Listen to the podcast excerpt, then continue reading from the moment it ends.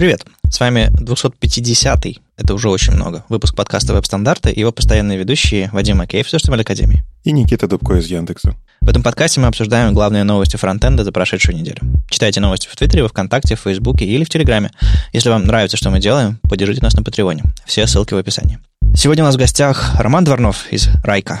Привет, Рома, и очень рада тебя видеть. Э, давненько ты к нам не заходил. И вообще, давненько тебя не было не видно, не слышно. В общем, давай так. Для тех, кто вообще не знает, кто ты такой, э, в двух словах, что про тебя могут люди знать и чем ты занимаешься прямо сейчас, где ты сейчас находишься. Ну, во-первых, привет. Да, я работаю сейчас в Райке и нахожусь в Праге. Меня могут знать по моим бывшим выступлениям э, на различных конференциях, в том числе Web Standards Days и других. И также я занимаюсь еще open source, различными проектами, возможно, наиболее такие известные это CSSO, CSS3, который из него вышел, ну и там многие другие. Надо, наверное, добавить, что CSS3, это которое дерево, а не спецификация CSS3. Ну да, в общем, вы могли видеть э, доклады Рома там на, на 300 слайдов, на полтора часа на конференциях. Мощные вещи про фронтенд, парсеры, отладку кода, инструменты и все-все-все остальное. Так что тебя, я думаю, тебя знают. Если не знают, мы дадим ссылки на твои доклады, самые, самые яркие. Узнают. Вот. А мы сегодня будем говорить э, про новости недели. Ничего особо специального нет. В общем, что, что принесли браузеры, какие интересные статьи выходили и нужен ли нам Хактоберфест внезапно. Давайте сначала к событиям. Немножко офлайна продолжает проходить. Потихонечку, потихонечку поднимает голову офлайн хотя черт его знает. Кажется, зараза не отступает. Тем не менее, BeerJS NN в Нижнем Новгороде пройдет 1 октября, и, собственно, там докладов не будет, там будут дебаты про ОУП и FP, ну, в общем, вечная тема. Ну, хоть, хоть про табы и про белые не спорят, да, ну, там спасибо. Так что приходите, если вам, если вам э, интересно. Э, в Нижнем Новгороде э. А еще есть мероприятие, на которое я пока ссылку дать не могу, есть временные события. В общем, э, Ребята в Иннополисе 10 октября делают фронтенд метап. Я пока много подробностей не рассказываю. Есть черновик программы. Я надеюсь, в понедельник уже все выйдет вместе с этим подкастом. Там э, прилично докладов, штук, штук 6-7. И один из этих докладов мой. Собственно, меня пригласили выступить 10 октября в Иннополис, так что я туда сгоняю.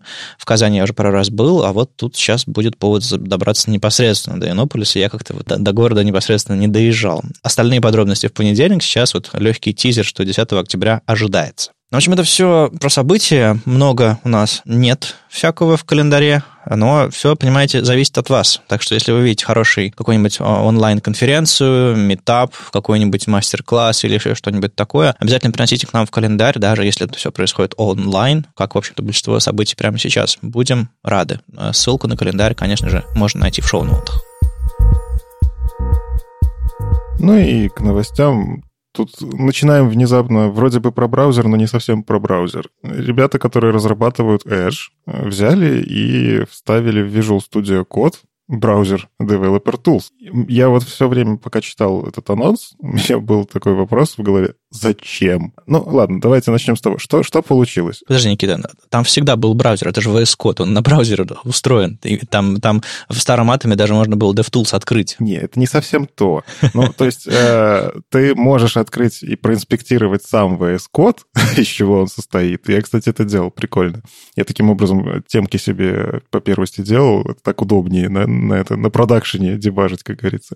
А там реально ты можешь открыть вот при помощи их расширения Microsoft Edge внутри VS Code, и этот Edge тебе дает еще теперь открыть э, DevTools, Edge, опять же, и проинспектировать элементы.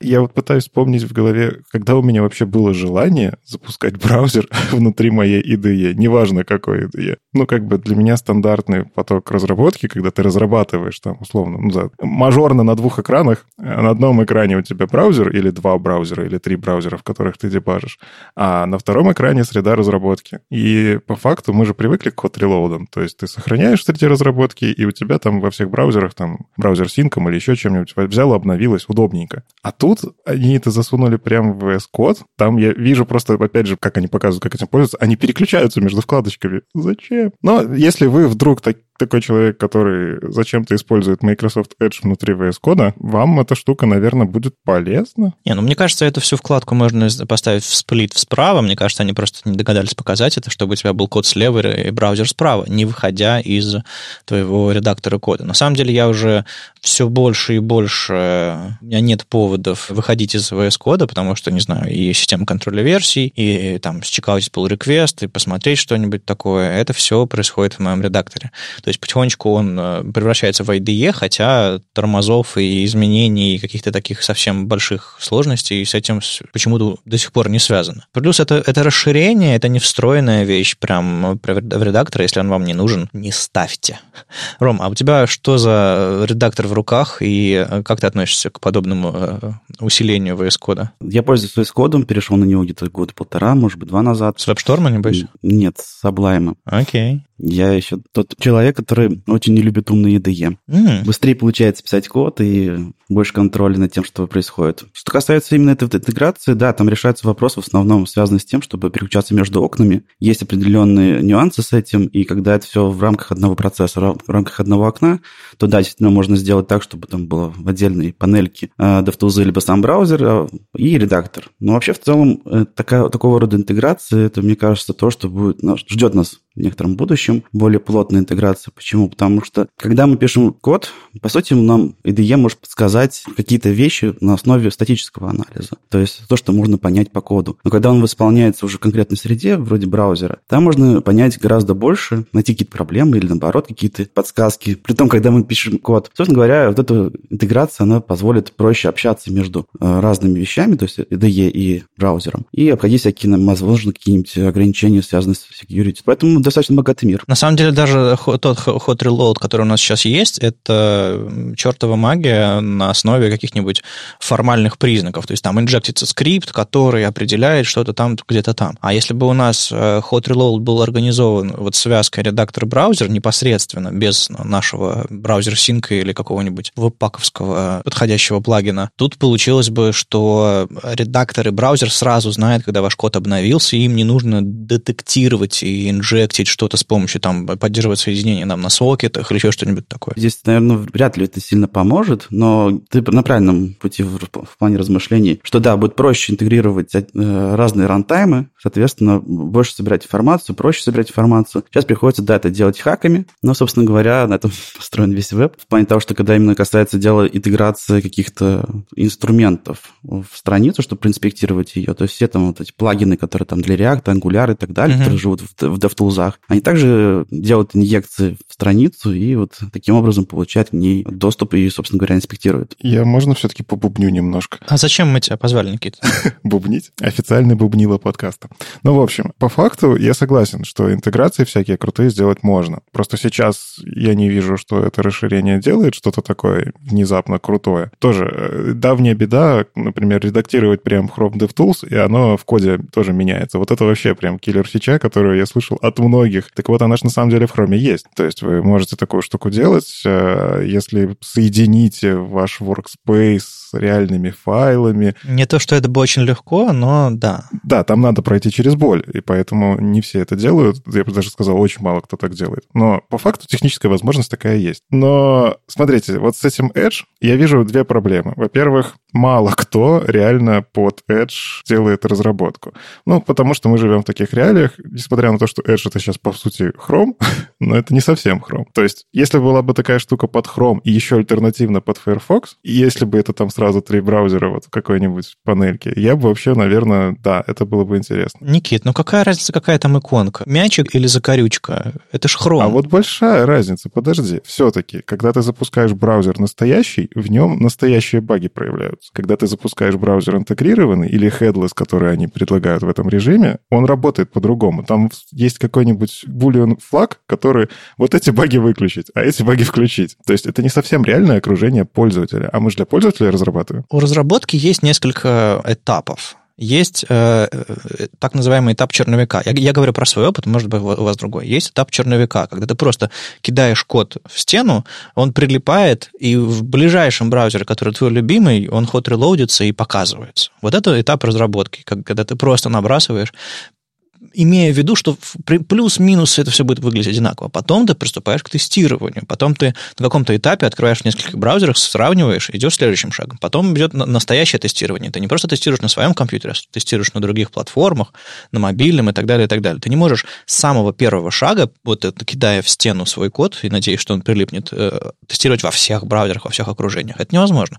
Поэтому для такого случая вот эта интеграция Edge прямо в редактор, мне кажется, хорошо работает. А, Никита хочет просто всего и сразу. Возможно, как раз-таки тот первый такой шаг, первая проба пера, проверить вообще, насколько это будет работать. Сделать интеграции со, сразу со всеми браузерами как бы немножко сложнее, чем сделать с одним, который вот под боком, над которым есть контроль определенный. Собственно говоря, так происходило, например, когда они интегрировали DevTools, а вообще отладку процессов. Сначала они сделали для ноды, потом для Иджи, который еще был не, не хромиумом, а потом уже сделали для хромиума. Соответственно, поэтапно они делали возможность отлаживать в VS вот удаленные процессы. Здесь может быть такая же быть история. И здесь еще очень интересно именно headless. А, я, конечно, не утверждаю, ну, предполагаю, что, возможно, можно будет как раз-таки отлаживать и смотреть, как все это выглядит в браузерах, при этом физически этих браузеров, может быть, на машине и не будет. То есть, представляете такую штуку, что у вас есть некоторая ферма с кучей headless браузеров разных версий, вы можете, собственно говоря, удаленно вот, э, проверять, как работает ваш код. Ага, на, на самом деле это было бы круто, если бы движок, э, там, Edge или какие-то другие штуки внутри VS Code работали как не знаю, какой-то прокси, который отправляет, собирает все нужные данные от моего кода и отправляет их на эту, на эту ферму к зверюшкам и мне тут же выводится какое-нибудь, не знаю, там, видео или, или хотя бы скрины оттуда.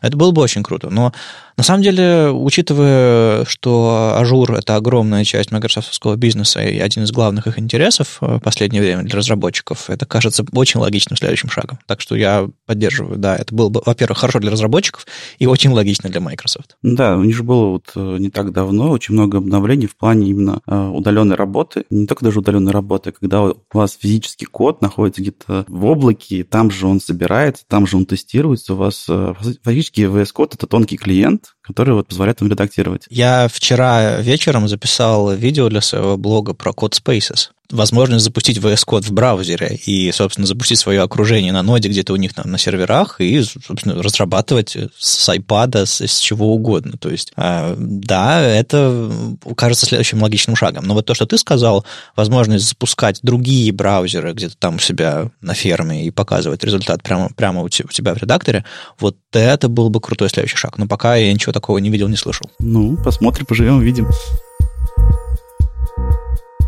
Ну, давайте плавно перейдем тогда к хрому. Неожиданный переход с Edge на Chrome, да? Что, что у них общего? Неожиданно скажи это Microsoft в то время, когда они сделали этот переход. Ну, ладно. Chrome DevTools, кроме 87-м, делали много всяких крутых штук, про которые хочется поговорить. Первую штуку я осознанно пропущу, про нее мы чуть попозже поговорим. Она прям взрывная, про нее хочется отдельно. Ну, ну ты тизер, ну ты тизер, а? А, так а вдруг? А вдруг нас слушают подряд, а не кликая? В общем, появились всякие улучшения, и, в общем, мне кажется, большая работа проделана над DevTools. Всем слоям разработчиков, кто с сетью работает, кто с аутентификацией, кто с CSS, всем принесли чего-то вкусного. Из, мне, мне из того, что вот понравилось, это появился табик для Web Authentication API, это вот который Web N, если вы, например, используете электронные ключи, физические электронные ключи, известный а, амбассадор таких ключей Андрей Ситник, ходит, э, рекламирует. Вот. Так вот, теперь в браузере вы можете это все посмотреть, как с этим работает э, ваше веб-приложение и как-то поработать с этим. Раньше для этого нужно было там, скорее всего, JavaScript это все пытаться себе дебажить. Сейчас браузер вам поможет. А, в общем, это клево. Я просто тоже верю в этот протокол. Он удобный, клевый, и, кажется, нужно его развивать, но с ним работать больно в браузере. Просто банальное добавление такого табика улучшает developer experience и, кажется, больше как-то мотивации с таким работать. Сделали важную штуку, теперь панельки можно перемещать с нижнего слоя на верхний и с верхнего на нижний. Ну, то есть понятно, что тут скорее нужно решить беду, что стало слишком много табиков, но если очень хочешь работать совсем в одном таб-пространстве, как это, я не знаю, как эту панельку... А, подожди, шуфлятка она называется, мы же выясняли. Господи. Ну, вот эта вот штука с шуфлятками, шкафчик. Ладно. В общем, теперь эти табики, их можно двигать между этими панельками, а, и вы сами себе можете настроить какое-то такое окружение. Это огромный шаг. Столько лет этого было делать нельзя. Когда у меня нижняя панель открывается, я, я, я всегда паникую. Там обычно то ли новости, то, то ли новости Chrome DevTools, то ли, то ли консоль. Я думаю, господи, зачем мне вторая панель? Отстаньте от меня. Вот есть там настройка, чтобы эта панель никогда не открывалась? Не знаешь? Перемести все в верхний тап, и она не будет открываться. А, хм. На самом деле в сеттингах можно выставить, чтобы апдейты тебе не приходили. От этой беды я уже, кажется, избавился. Просто, господи, им нужно что-то сделать. Сколько лет прошло, я все продолжаю говорить. Э, им нужен редизайн редизайн. Им нужен редизайн. Потому что новые панели, новые панели, новые панели. Мне, мне, мне было страшно и тяжело еще несколько лет назад. Мне продолжает быть страшно и тяжело прямо сейчас. Вот, кстати, про новые панели. Тебе неудобно было, что они появлялись сами по себе, а я знаю другую беду. Люди многие не знают, что там есть много всякого полезного. То есть раньше за Mo Tools если ты там жмешь вот это вот, у нас в Яндексе эту штуку называют кебаб, три точечки. так вот, жмешь на кебаб, там есть Mod вот этот Mod там есть много всяких э, панелек, например, layers, еще что-нибудь. Я, я ими часто пользуюсь, они клевые, удобные и очень полезные. А, но многие даже не знают, что туда можно попасть. Так вот, они убрали Mod теперь э, просто прям вот в сеттингах, в настройках вы можете выбрать, что показывать.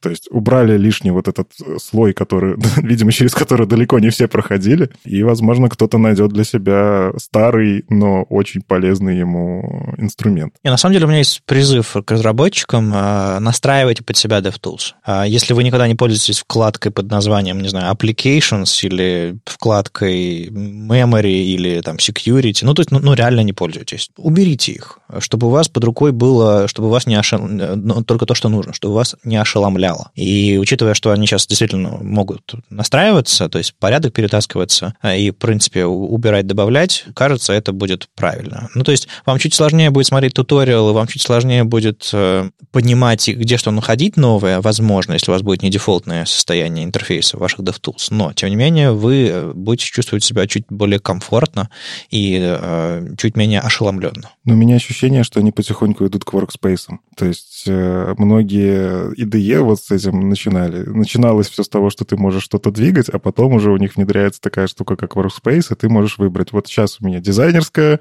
окружение, вот сейчас у меня разработческое окружение, и мне в целом вот такая фича там в том же Photoshop, в моих IDE любимых, это очень удобно. Не знаю, э, отлаживали ли в Firefox активно, но там мне нравится, что инструменты разделены хорошо. То есть, грубо говоря, в Chrome для того, чтобы войти в device mode, нужно просто нажать на одну кнопку, и тогда в дополнении к DevTools появится отдельный режим со страницей, а в Firefox это просто типа отдельный шорткат открывает отдельный инструмент. То есть если хотите, откры- открывайте DevTools обычный, если хотите, открывайте этот инструмент, если хотите, открывайте другой инструмент. То есть они прям натурально разделены по нескольким инструментам. Возможно, у них там под капотом все одно и то же творится, но интерфейсно они очень сильно упрощают происходящее. Вы можете один инструмент открыть отдельно, а можете одновременно открыть все инструменты. Ну, то есть какая-то вот модульность и гибкость там есть. А, а в Chrome все по-прежнему, типа, одна так, одно окно, и, типа, все сразу. Вот, не знаю, мне вот лично, я стараюсь э, меньше настраивать себя, а больше пользоваться какими-то дефолтами,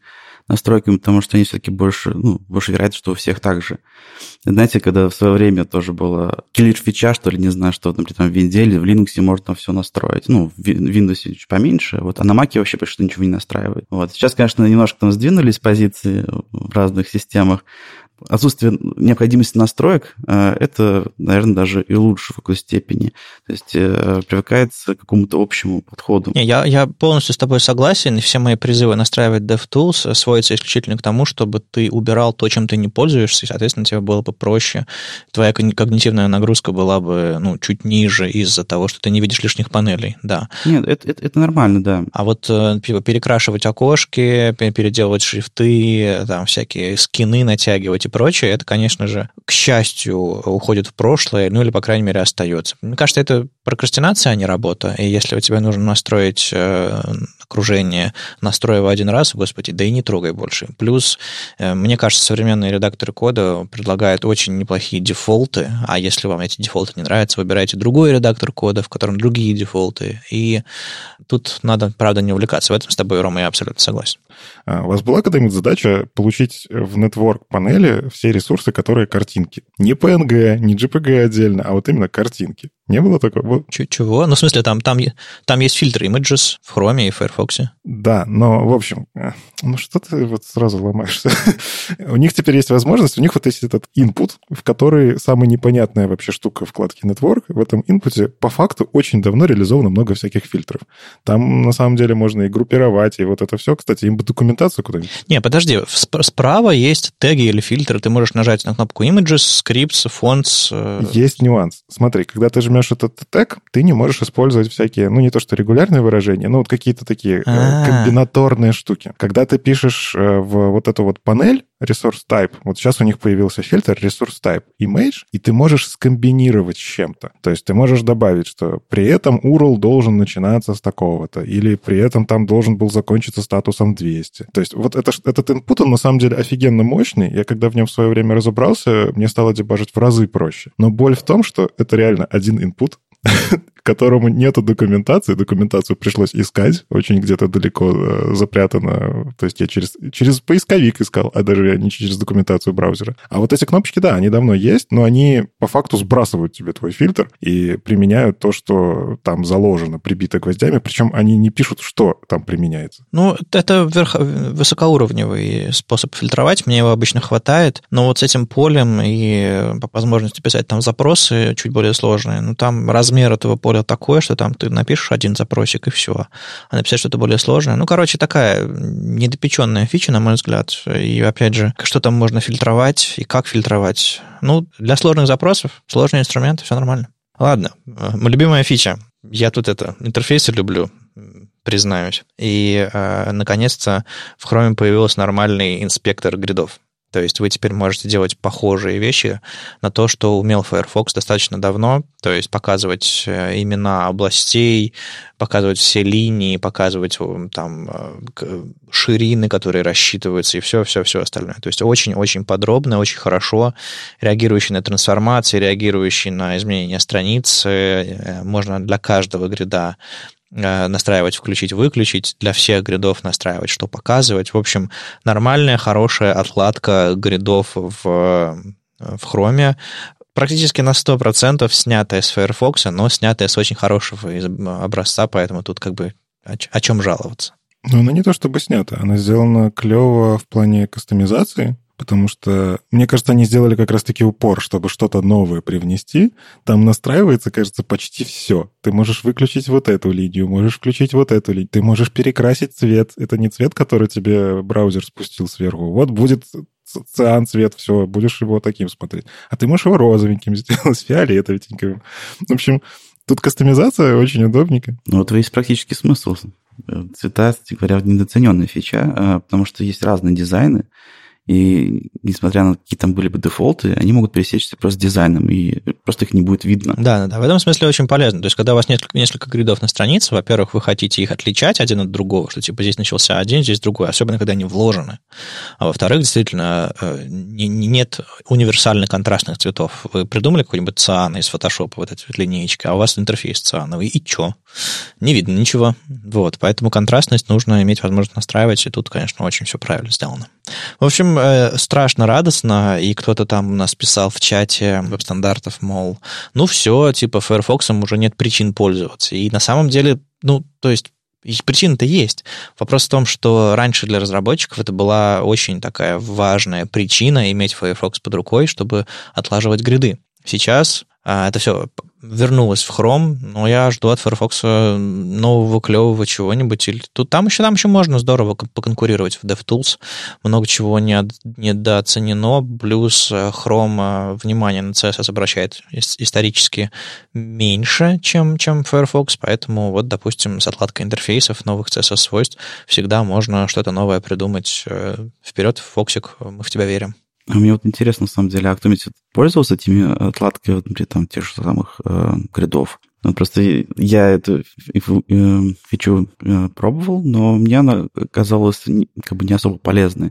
То есть, да, там для каких-то-нибудь обучающих моментов это клево, или разобраться в чужой верстке тоже клево, а вот именно когда найти проблему в э, верстке, которую ты делаешь сам, какую-нибудь сложную верстку, вот, у меня не получилось получить, скажем так, какую-то исчерпывающую информацию, которая мне бы помогла. Все равно старым дедовским способом это все дело отлаживаешь, пробуешь, в общем, все такое. А вот у вас какой опыт с этим? Ну, я, правда, когда делаю что-то сложное или когда пытаюсь понять, что же браузер сделал на основе моего кода, ты гриды это не просто типа задал координатор, оставил блоки. Там есть а, автогенерация какая-то, авторасстановка, какое-нибудь схлопывание или типа того. И вот эти, эти моменты, которые браузер делает за тебя на основе твоего кода, все-таки в них хочет разобраться. И так ты включаешь такой, а, а вот что ты здесь сделал. Вот в такие моменты это очень полезно. Плюс э, я не так много использую именованных линий, э, не так много использую вот эту вот всю там ASCII графику и прочие, прочие возможности расставить все по областям. Поэтому для меня это менее ценно. Но для тех, кто использует э, вот э, номера линий, именование линий, э, кажется, это должно быть довольно-таки полезно. Опять же, действительно, если у вас длинная сложная сетка, иногда просто натурально неудобно считать эти чертовы линии. Типа первая, вторая. Ты хочешь по интерфейсу сказать, так, вот от этой до этой, какая она там, да, восьмая, первая, Вперед, поехали. Вот на самом деле все верно говоришь. Э, ну, то есть есть у меня опыт, когда в далеком прошлом я еще занимался CSS Minsk.js э, конференцией. Мы верстали как раз сайт CSS Minsk.js, он сделан на гридах. Ну, то есть можете зайти сейчас вроде посмотреть. Но мы делали это еще до того, как это стало мейнстримом. так вот, э, тогда меня Firefox просто выручал, потому что дебажить вот это вот все, показывать, где какие линии, там как раз используется такой мини-фреймворк для гридов от Паши Ловцевича со всякими прикольными штуками, с имитацией сабгридов, не используя сабгриды прокидывая через э, Custom Properties и гриды. В общем, интересное решение, кстати. Если захотите, попробуйте посмотреть. А, так вот, там вот этот дебаг 12-колоночной э, условно верстки, там, или 16-колоночной, сколько вы зададите. Это тоже, кстати, через кастомные property можно делать. Это все было немножечко болью, потому что есть дизайн, 16, когда колонок есть, а такое бывает в макетах, и не так уж, я бы сказал, что редко, тебе нужно попасть либо в седьмую, либо в восьмую.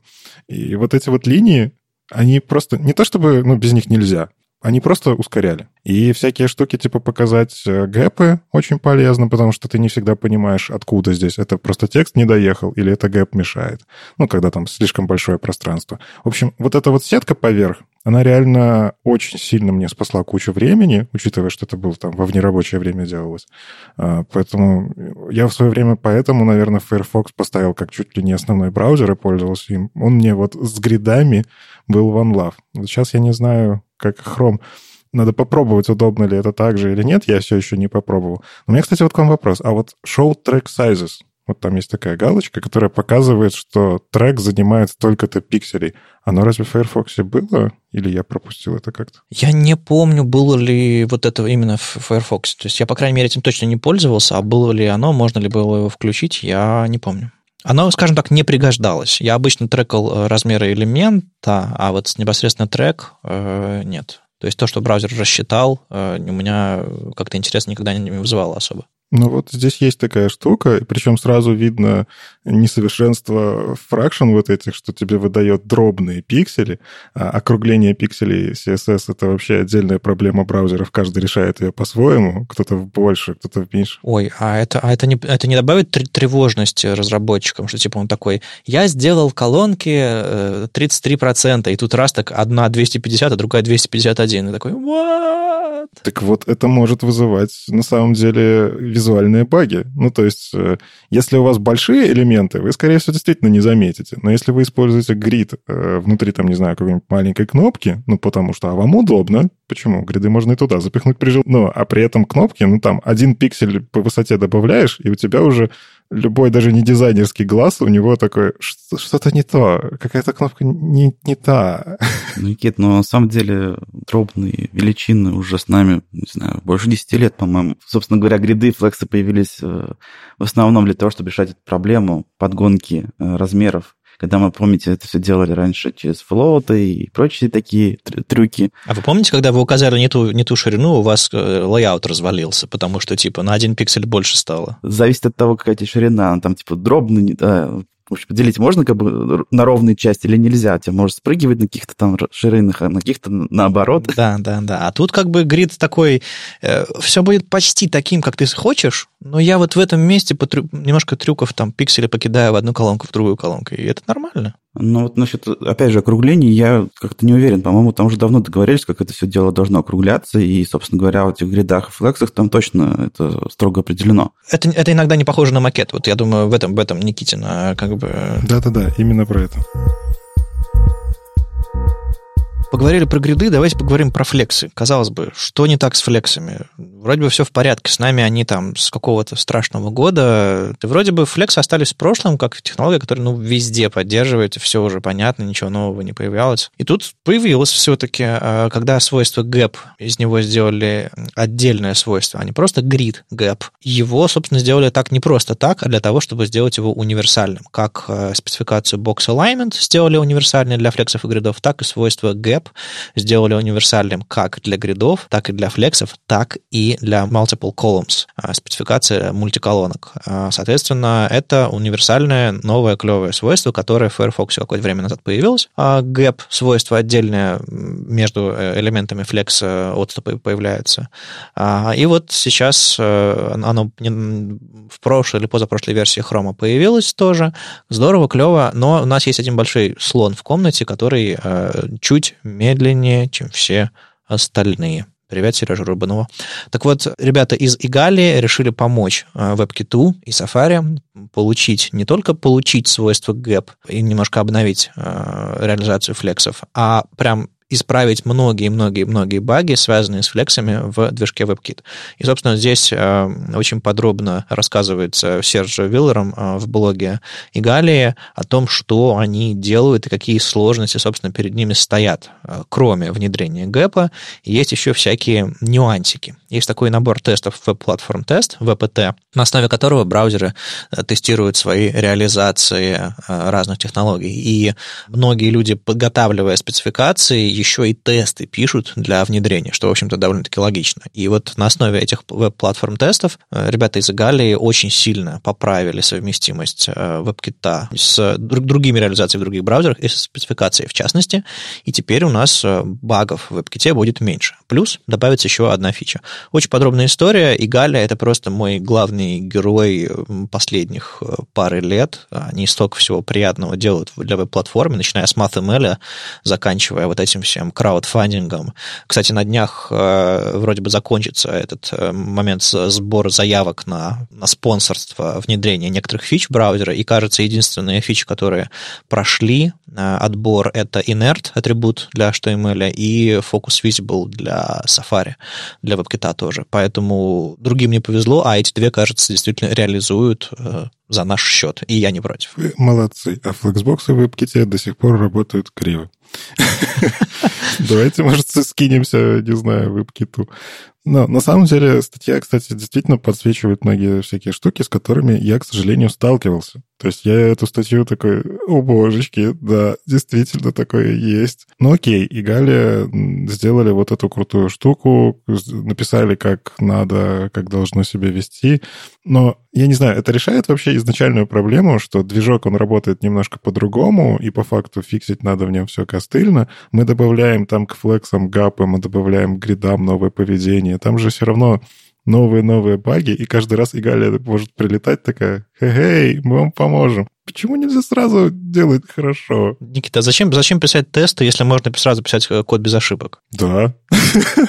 Переписать с нуля, мне кажется, это вообще нереально. Но в целом очень хороший тренд сейчас, что да, взялись за функциональность старую. Э, потому что у меня даже был доклад на фронтолк ББГ против. Я там как раз посвечивал проблему, что да, вот у нас появляются новые фичи, но вот они не всегда там доделаны, потому что появляются потом спецификации, появляются потом тесты, и как бы там и жизненный опыт показывает, что они не до конца работают. Где то же самое там и с VG, который вроде бы с нами очень давно, но он очень много багов там до сих пор. И почему браузеры гонятся за новыми фичами, а старые до сих пор не исправляют. И вот то, что сейчас происходит э, с помощью волонтеров э, в виде там Гали, это, мне кажется, прям великолепно, потому что действительно становится возможным использовать полноценно эти функции, эти возможности и делать э, те вещи, которые будут работать во всех браузерах, а не в каком-то конкретном, и то очень потому что повезло, когда-то разработчики заморочились. В этом есть очень большая заслуга тех самых веб-платформ Tests, которые, которым покрыта далеко не вся веб-платформа,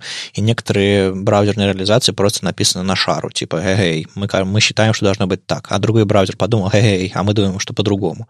А, и вот, собственно, эти тесты очень сильно все помогают. А плюс совсем недавно Chrome все-таки переписал свою реализацию флексов и гридов. Я уже забыл, как этот проект назывался, честно говоря. Что-то там NG Layout, по-моему, какой-то, или NX Layout. Ну, что-то такое, да, э, вот. NG Layout. NG Layout.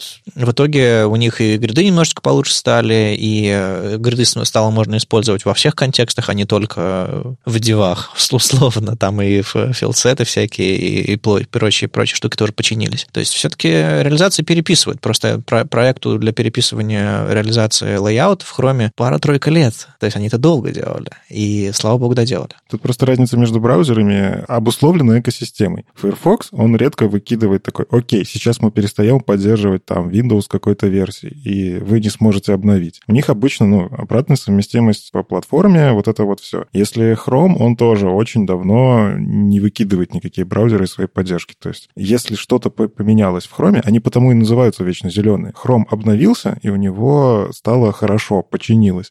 А с WebKit какая беда? У тебя iOS стоит какой-нибудь старой версии, у тебя девайс какой-нибудь, ну вот, физически старый, купленный.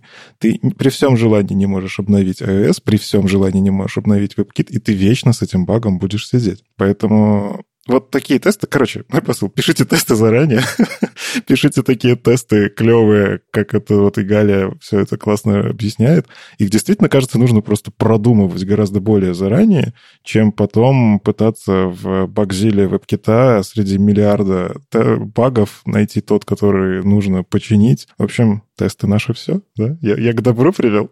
Знаешь, на самом деле, да, тесты это отлично, но вот эти тесты писать э, очень сложно, потому что все-таки сложно проверить, э, правильно ли что-то происходит или нет. То есть, ну, ты как человек можешь, конечно, увидеть э, глазками, а вот со стороны браузера это проверить не всегда представляется возможным. Поэтому не так много желающих, собственно говоря, это дело производить эти тесты. Но и да, там нужно очень много фантазии. CSS, в принципе, очень гибкий. То есть там можно миллион сценариев придумать, и все, всего сразу учесть невозможно. Вот, и спасибо там тем э, людям, которые там придумывают новые использования, они просто взрывают там, не знаю, переворачивают наше представление о, кажется, банальных вещах. Ну, люди, которые рисуют на CSS, да? Ну, рисуют, э, это как бы вроде бы уже так, а вот, а когда там, не знаю, с помощью CSS сделать сортировку таблиц, например, да, там вот, ну, это да, уже да, да. Без, без JavaScript, это уже как бы, да, это вообще интересно. Никто бы даже не подумал, что так можно. А вот Кстати, придумал. когда у нас были офлайновые конференции, в Европе, в Штатах, я знаю, э, иногда проводились хакатоны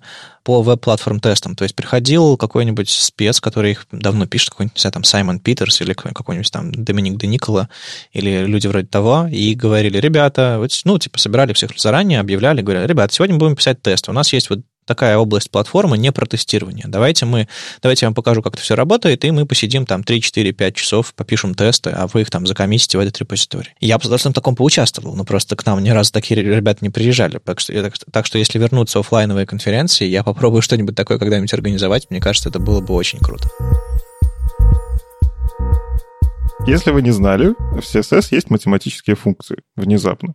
Причем на данный момент их всего 4, но на самом деле в спецификации там, следующего уровня их будет очень-очень много всяких разных, а, синусы, косинусы, но пока их всего 4. Так вот, Юлия Бухвалова сделала потрясающий, как всегда, обзор, как эти функции работают, что с ними происходит и как их можно использовать. Вот за что люблю статьи Юли, за то, что там есть примеры, которые, ну, типа, не а, теоретически вы можете использовать эту функцию для того, чтобы сделать вот это и вот это.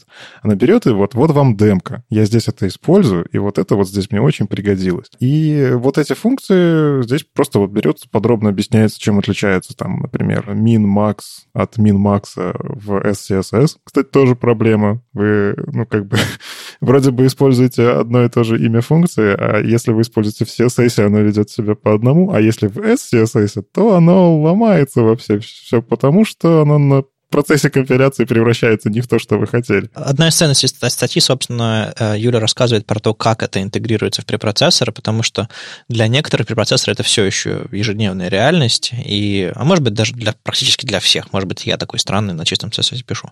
Так вот, э, это все правда конфликтует, что с лесом, что с САСом, и нужно понимать, как это сделать, как это писать, чтобы не было проблем. Юля не просто говорит вот новые функции дальше сами, а рассказывает, как это все интегрировать, какие там, с какими настройками запускать лес, какие там конструкции писать в САСе. Вот, например, хотите, чтобы заработало только в CSS, пишите с большой буквы min, max, потому что в CSS функции, они регистры независимые, а в, в препроцессорах важно, чтобы они были строчными. Ну, вперед. Ну, или через тильдочку. В общем, да, костылями приходится покрывать. Хотя, казалось бы, нативная штука в CSS, да, и, значит, SCSS должен из коробки это поддерживать. Но обратная совместимость, не подумали сразу и так далее. В общем, есть, конечно, нюансы. Мне очень нравится функция clamp.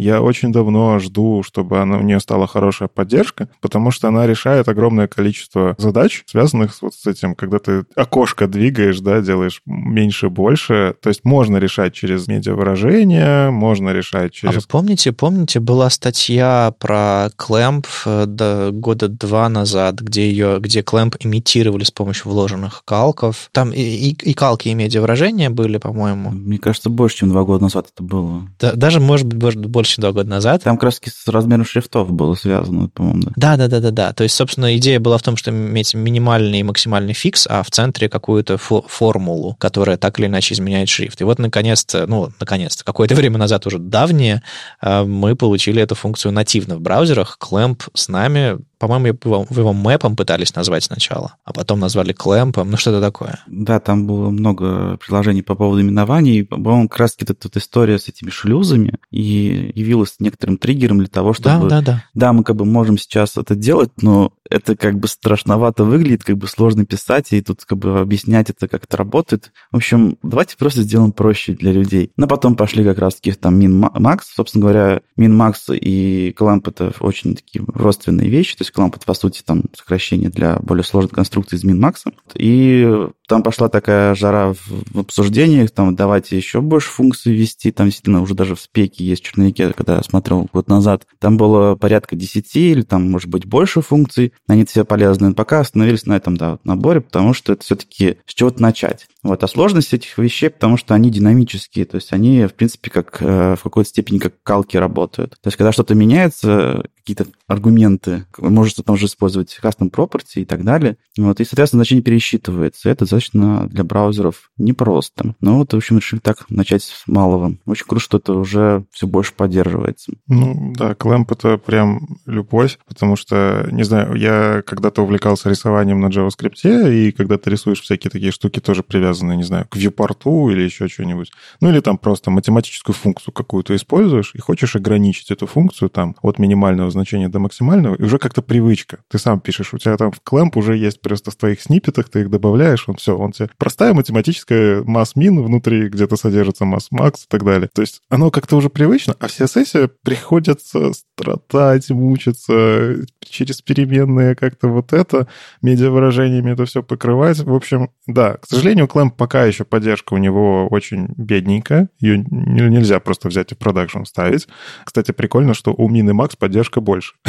То есть в целом э, можно Clamp заменять на вот эти вот сложные конструкции из Max, но вот я жду, жду, когда поддержка будет хорошая. Слушай, значит, я открыл GNU, и на удивление все браузеры поддерживают. Уже? Я вот давно не открывал GNU. А, там пометь, что, что Clamp не поддерживался в 13 версии Safari еще, а в 13.1 уже поддерживается. На самом деле, я, я нашел статью оригинальную про эти шлюзы. На самом деле, это все называлось не Clamp, а CSS Logs в изначальной статье.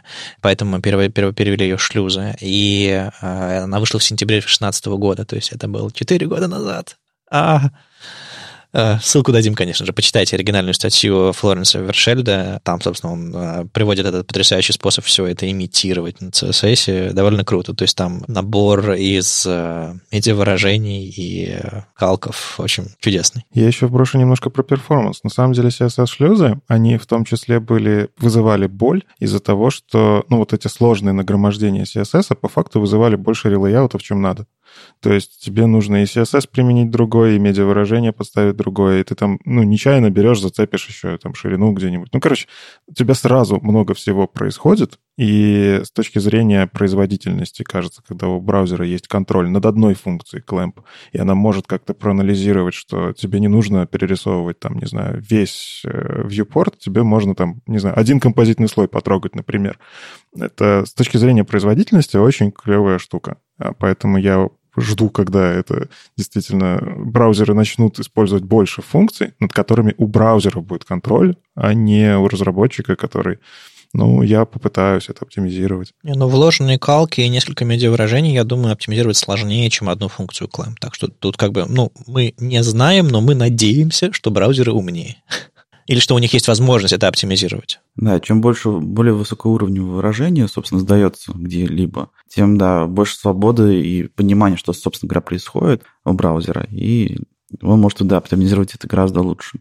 Но на самом деле зависит больше не от того, что там, сколько там вложенность э, в калков и прочих вещей, а к чему мы это применяем и что мы именно применяем потому что там разные свойства имеют разную стоимость для отрисовки, для лайаута и прочих вещей. И, опять же, зависит очень сильно от количества этих элементов, от их размера.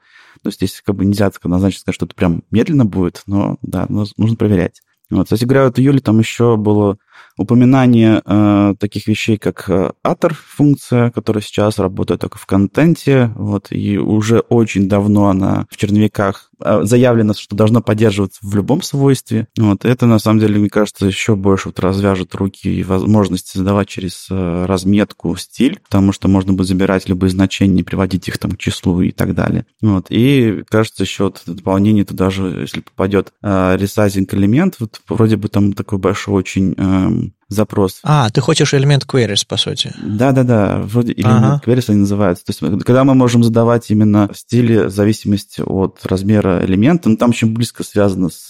Вот, например, есть такая штука, как Resize Observer, а, тоже появилась не так давно, и как бы не особо и, мне кажется, освещали этот момент, когда мы можем отслеживать изменения размеров элементов. Вот, есть такое наблюдателя и что-то как-то реагировать на него. И вот если это дело каким-то образом просочиться в CSS, мне кажется, тут будет просто клондайк возможностей новых, потому что можно будет считать уже, исходя из не заданных размеров, а как бы тех размеров, которые реально сейчас у элемента, например, и уже что-то там как бы вычислять. То же самое при этом размер шрифта, но не от viewport, а именно от размера элемента. Это, мне кажется, вообще очень круто будет.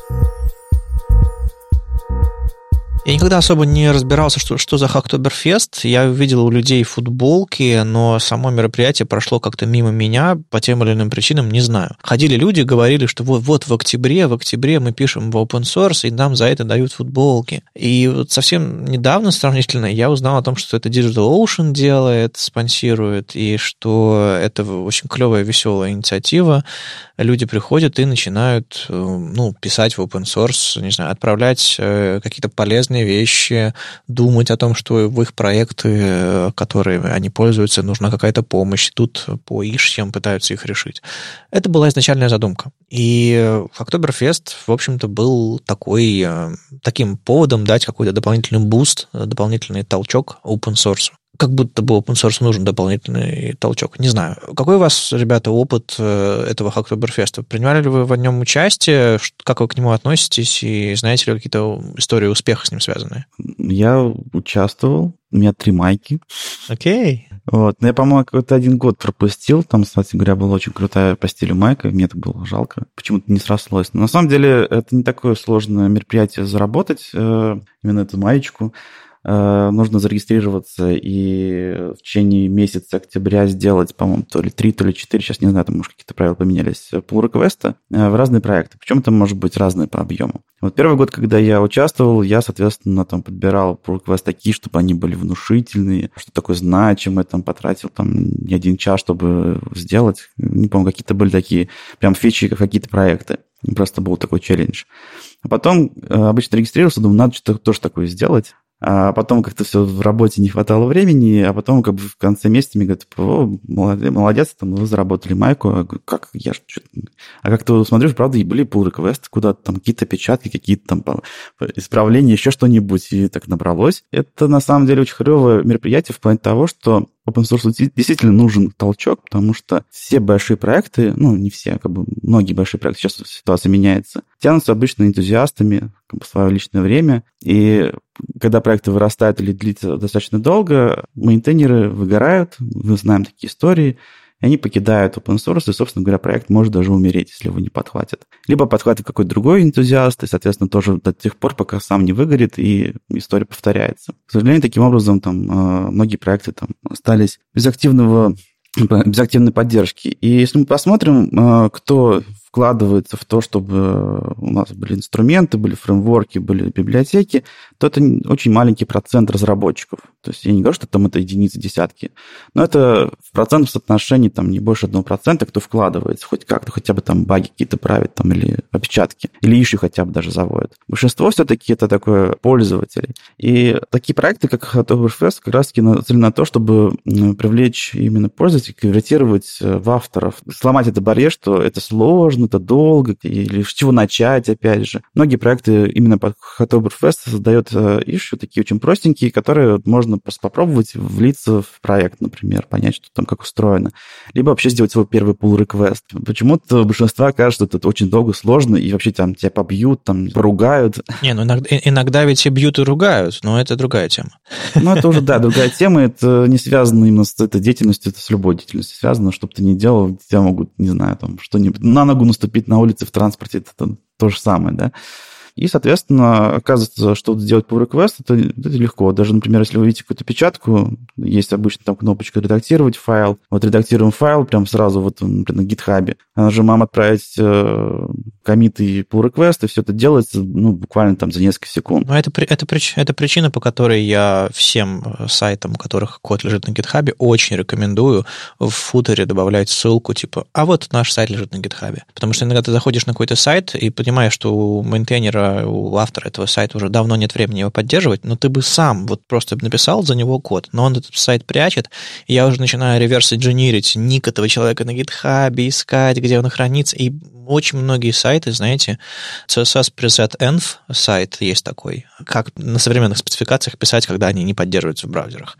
И вот этот сайт, его нет на GitHub. И я очень долго охочусь за, за исходниками этого сайта, чтобы помочь поправить там ошибку, там, там черный текст на черном фоне в Firefox. И вот э, автор этого сайта, у него нет времени, но он не дает мне исходник, чтобы я сам все это поправил. Вот такая вот грустная ситуация. Поэтому, если у вас хоть что-то лежит на, на, на GitHub, обязательно дайте ссылку на это хоть как-нибудь, хоть, хоть где-нибудь. В общем, помогите людям вам помочь. Да, это хорошая очень идея.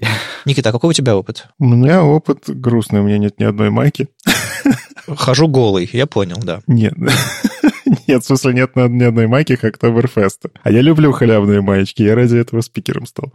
Короче, если посмотреть исторически, во-первых, у меня была вот та проблема, про которую говорит Рома, что э, изначально очень сложно переступить через вот это. Я же в публичное пространство выношу свой стиль кода, меня же там раскритикуют, скажут ай-яй-яй, а-та-та. И я очень долго через это не мог переступить. Ну, то есть я втихаря себе что-то там в своих репозиториях делал, а в чужие как-то страшно. Но тогда, когда я смог это через это переступить, когда мне стало попроще, там, не знаю, вот те же самые э, репозитории веб-стандартов, стандартов, я туда спокойно руч, ручонки запускаю, мне нормально. Но тут есть нюанс немножко другой. Почему-то в октябре всегда случается какой-то аврал либо на работе, либо еще где-то. Ты такой, окей, я обязательно поучаствую. А потом в конце октября такой, блин, что, а как? То есть во внутренней репозитории на работе ты там коммитил стандартно, все очень-очень много, а вот на внешней у тебя тупо не хватает времени. Вот у меня вот такая боль. Я хочу, я в принципе уже могу. Вот. Но опять же, мне, мне не хочется делать какой-нибудь прав правку, э, не знаю, readme поправить. То есть написать полноценный readme для проекта, где нету, это вот было бы, конечно, клево, это вот отдельная задача. Но просто поправить где-то какую-то опечатку, мне кажется, это такое читерство, и э, мне внутри мне не позволяет вот это вот сделать. Это как-то неправильно. Ну и, собственно, про Октоберфест мы заговорили не просто потому, что октябрь наступил, а потому что был хороший повод. Дело в том, что как в предыдущие годы, так и в этот год Октоберфест, Октоберфест превратился в фестиваль спам-комитов. Я не то чтобы какой-нибудь там супер-мейнтейнер суперпроектов, но как бы есть проект там с, с каким-то там с тысячами звезд на гитхабе, там Шовера и его темы, и ко мне уже пришло двое-трое человек, которые типа не то чтобы поправили опечатку в ритме, а дописали в заголовок ритме, например, Amazing Project, а кто-то написал робота, как кажется, который э, нашел HTML-страницу, добавил туда тег nav и добавил несколько ссылок внутри этого nav. То есть вообще без контекста все сломал, но отправил pull request. И э, Доминик Даникола написал на эту тему твит о том, что есть э, репозитории в ATVG-шные, где люди там спецификациями занимаются, их очень много, и это очень крутые репозитории, там как бы очень много pull реквестов ишев и так далее, и туда спамеры ломятся э, с огромным количеством, даже как будто бы полезных правок, но, в общем, это смерть от тысячи порезов, как говорится. И это стало очень большой проблемой и в прошлом году, и в этом году, и, собственно, мое нейтральное отношение к Октоберфесту, типа, ну, ребята чем-то занимаются, в этом году сменилось на негативное, потому что, кажется, пришли люди, которые хотят сломать систему, и это очень сильно мешает настоящему реальному open source. Ром, тебе спам не приходил на эту тему никогда? Кстати говоря, да, вот не приходил, это очень странно.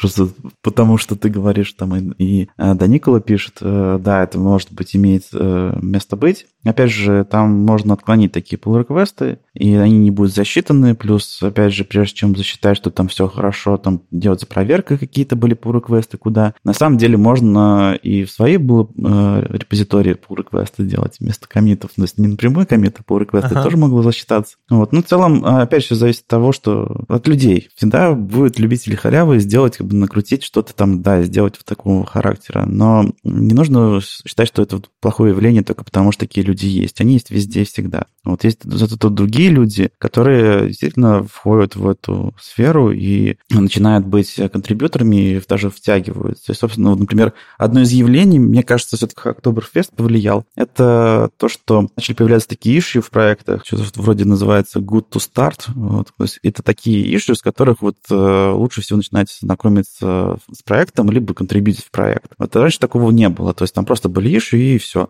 Но эти ярлычки, они стали появляться достаточно регулярно во всех проектах и уже после самого Октоберфеста. Ну да, типа их по-разному называют, типа low hanging fruit или first time issue или что-то типа того. Да-да-да, да, да, там. И даже в репозитории веб-стандартов, когда мы сайт разрабатывали, я повесил тег легкотня и периодически скидывал в чат, типа, ребята, вот тут есть очень простая задача, где нужно просто потратить время, там не нужно знания ни, ни, ни кода, ничего, тут ну просто типа открыл редактор, правишь текстовые файлы. Ну и вообще, в принципе, Oktoberfest стал таким некоторым триггером, чтобы эту проблему именно вовлечения новых контрибьюторов open source все-таки как-то влиять. То есть я уже сказал, что есть некоторые изменения положительные в open source, то, что, например, там стали спонсировать, например, разработку, что все-таки считать это все-таки не бесплатный труд, да, а именно хотя бы даже вот на пожертвование, чтобы был какой-то вклад. Но, и, опять же, помочь проекту можно по-разному. Деньгами — это понятный способ, очевидный, но, например, это не всегда мотивирует, например, что-то делать. Есть именно каким-то делом, есть просто там лайком там, или каким-то твитом или статьей, это тоже как бы очень большая помощь.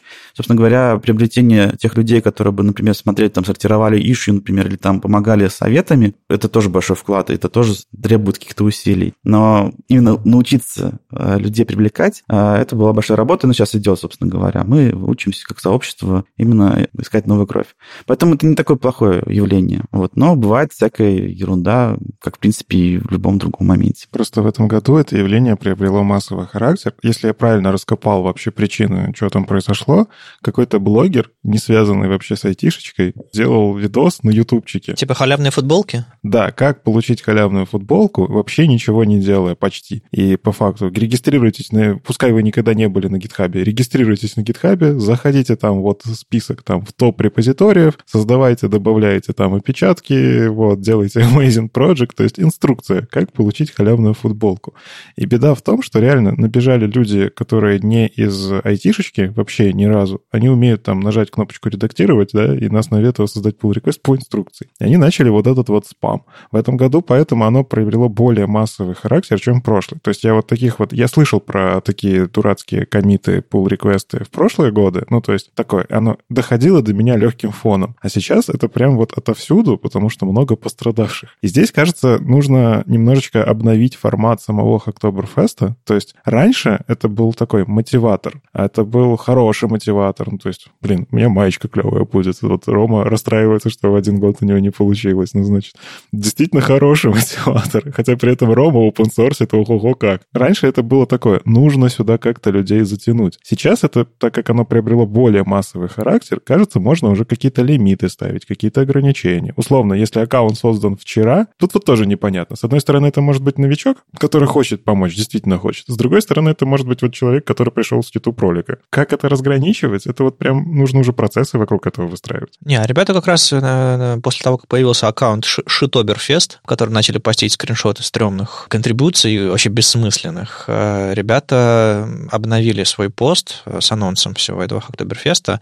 В общем, сейчас, э, чтобы поучаствовать, репозиторию поучаствовать, это opt-in то есть вы должны пометить свой репозиторий, что вы участвуете в Октоберфесте. То есть если вы сидите, никого не трогаете, и к вам пришли люди pull request, это не сработает в их пользу. Вы должны поставить э, лейбл, что вы принимаете подобный pull request. Соответственно, это все, кажется, должно уменьшить спам, и это, на мой взгляд, достаточно логичная инициатива, потому что вот эти вот все э, тролльские, ютуберские штуки, типа пойдемте все вместе за pull request какой-то проект, ну это, это DOS, по сути, особенно если это проект, в котором много всего активного происходит. На самом деле есть хороший пример э, pull request. Мне, я не знаю, был он связан с Октоберфестом или еще чем-то другим, но вот буквально на днях к нам пришли и в статью, в одной из интервью веб-стандартов прислали хороший pull request.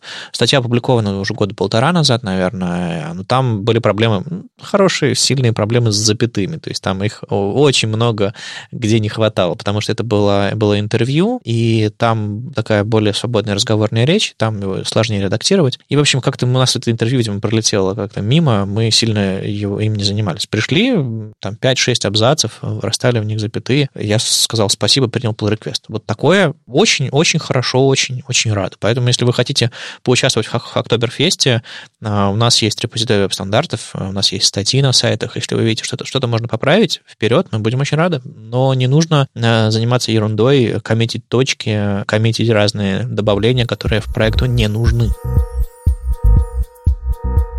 Рома, возвращаясь к твоему open source, тебя не особо накрыло этой волной, но расскажи в двух словах о том, как твой open source в принципе поживает. Вот э, ты такой в Райке, в Праге, ты продолжаешь заниматься чем-то, тем, чем ты стал известен последние годы на фронтендерской публике, там CSSO, CSS3, они живут или ты немножко другим занимаешься? Ну, я занимался вот как раз-таки в большей степени CSS3, потому что э, разбирать там CSS, его анализировать достаточно важно. Там были еще, остались, вернее, некоторые нерешенные проблемы. Опять же, чем больше там вчитывался в спецификации, всякие нюансы и пытался решать новые проблемы, э, я это дорабатывал, да. Последний там релиз был в прошлом году, наверное. Вот, и с января месяца никак не могу публиковать новую версию, которая там делает еще много интересных вещей. То, что нужно там доделать, там тесты дописать. Э, так что такое, скажем, в большей степени на паузе. CSSO в целом работает. Э, я уже в предыдущих местах там говорил, что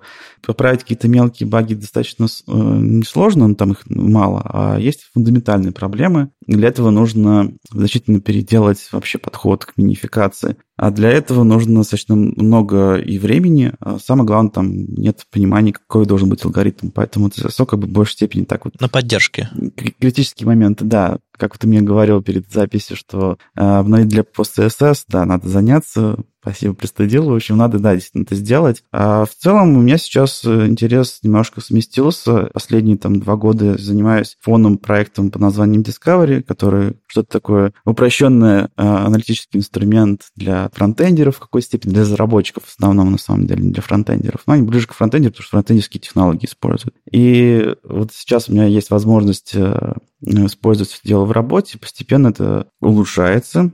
По сути, это такой, можно сказать, уже даже фреймворк, который позволяет взять вам какой-то сырой JSON, какую-то там сложную структуру, например, не знаю, там что-то может быть, например, результат сборки веб-пака, там он хранит все структуры, там модули, там какие-то графы вот в виде JSON, это можно взять его и начать анализировать, строить какие-то там представления очень быстренько, наглядно, на коленке. Ну, собственно, получить какие-то выводы, что там вообще есть. И на этом встроятся уже какие-то готовые стенды. Мы это используем для разработки, там, для анализа репозиториев, кода, кода, связей, а, много всего, там, ownership, прочих вещей. Окей, okay. а в Rike ты занимаешься R&D или, или чем? Да, это R&D, ну, собственно говоря, связано с тем, чтобы анализировать, э, как устроена вообще разработка, процессы, как устроен код и э, добавление различных атрибутов вроде владения кодом, то есть кто владеет определенным фрагментом кода, там, репозиторием, что, ну, в таком характере, вот, и чтобы понимать, э, во-первых, упрощать работу с кодом, то, что множество команд, кода очень много, у нас тут много очень репозиториев,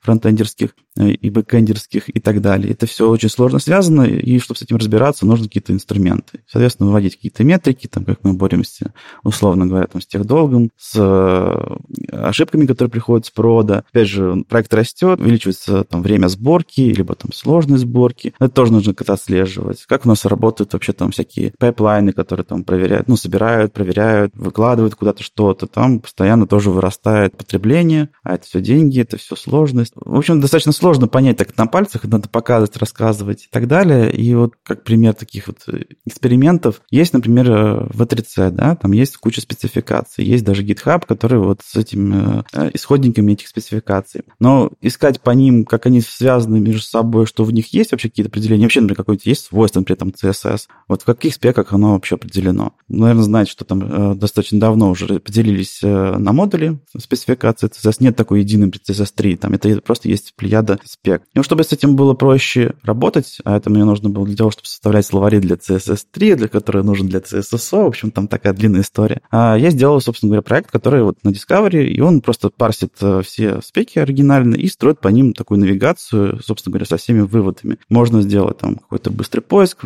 свою какие-то там кастомизацию чего-нибудь. В общем, такая достаточно интересная штука. Вот я даже там писал ребятам из V3C, но, в общем, они сказали, посмотрят, но не посмотрели, видимо. Вот. Но, тем не менее, прикольно, что это можно было собрать на коленке очень быстро. Надо в рамках Октоберфеста им сделать pull request с ссылкой на этот инструмент. А, кстати говоря, да, вот тут CS3 тоже есть э, словарь, который вот э, MDN Data, сейчас помню просто. Помню, что вот Mozilla был словарь как бы всех свойств со всеми синтаксисами и так далее. Вот. Потом CS3 его используют, и вот в этом ориентироваться достаточно сложно, но вот э, как раз на Discovery я делал такой референс по всему словарю, в общем, достаточно тоже интересно. Если хотите просто разбираться со синтаксисами как вообще используется синтакс, разбирается какое-то значение свойства CSS, попробуйте этот стенд, там достаточно интересный можно момент увидеть. Окей, okay, в общем, мы накидаем ссылок, и тема очень большая, и этого open source, и этого Discovery, и CSS3. А, я думаю, ты сам приходи, когда будут, э, будут какие-то поводы поговорить об этом, и мы тоже будем звать, если будут появляться новости похожие. Спасибо за приглашение. Да, я бы очень хотел это все рассказать, потому что на самом деле сейчас у меня такая область проблем возникает на ровном месте, казалось бы. Например, работа с большими JSON. У нас есть JSON там на несколько сотен мегабайт. И вот его просто сохранить в файл, то есть в виде объекта, например, если сохранить его в файл, это большая проблема, потому что там внутри происходит э, большое количество потребления памяти, там все крэшится, вообще нужно какие-то другие подходы использовать. Или, например, скачать вообще файл, вот проблема, скачать большой JSON и показать прогресс. Вот мы сейчас с коллегой решаем проблему. Вот у нас есть новомодный фетч, но у него нет встроенного прогресса. И эту проблему как-то надо обходить. Там есть вроде какие-то возможности решения, пока мы еще не нашли. Вот, и заворот такие. И таких проблем на самом деле много. И все вокруг э, стандартного JSON, которым вроде бы все пользуются. И очень странно, почему нет э, под это все уже готовых хороших решений. Вот я бы с радостью рассказывал про это. Будем звать. Хорошо. С вами был 250 выпуск подкаста «Веб-стандарты» и его постоянные ведущие Вадим Макеев из HTML Академии. И Никита Дубко из Яндекса. Сегодня у нас в гостях был Роман Дворнов из Райк. Э, спасибо, Рома, что пришел. Будем звать еще. Спасибо, что позвали.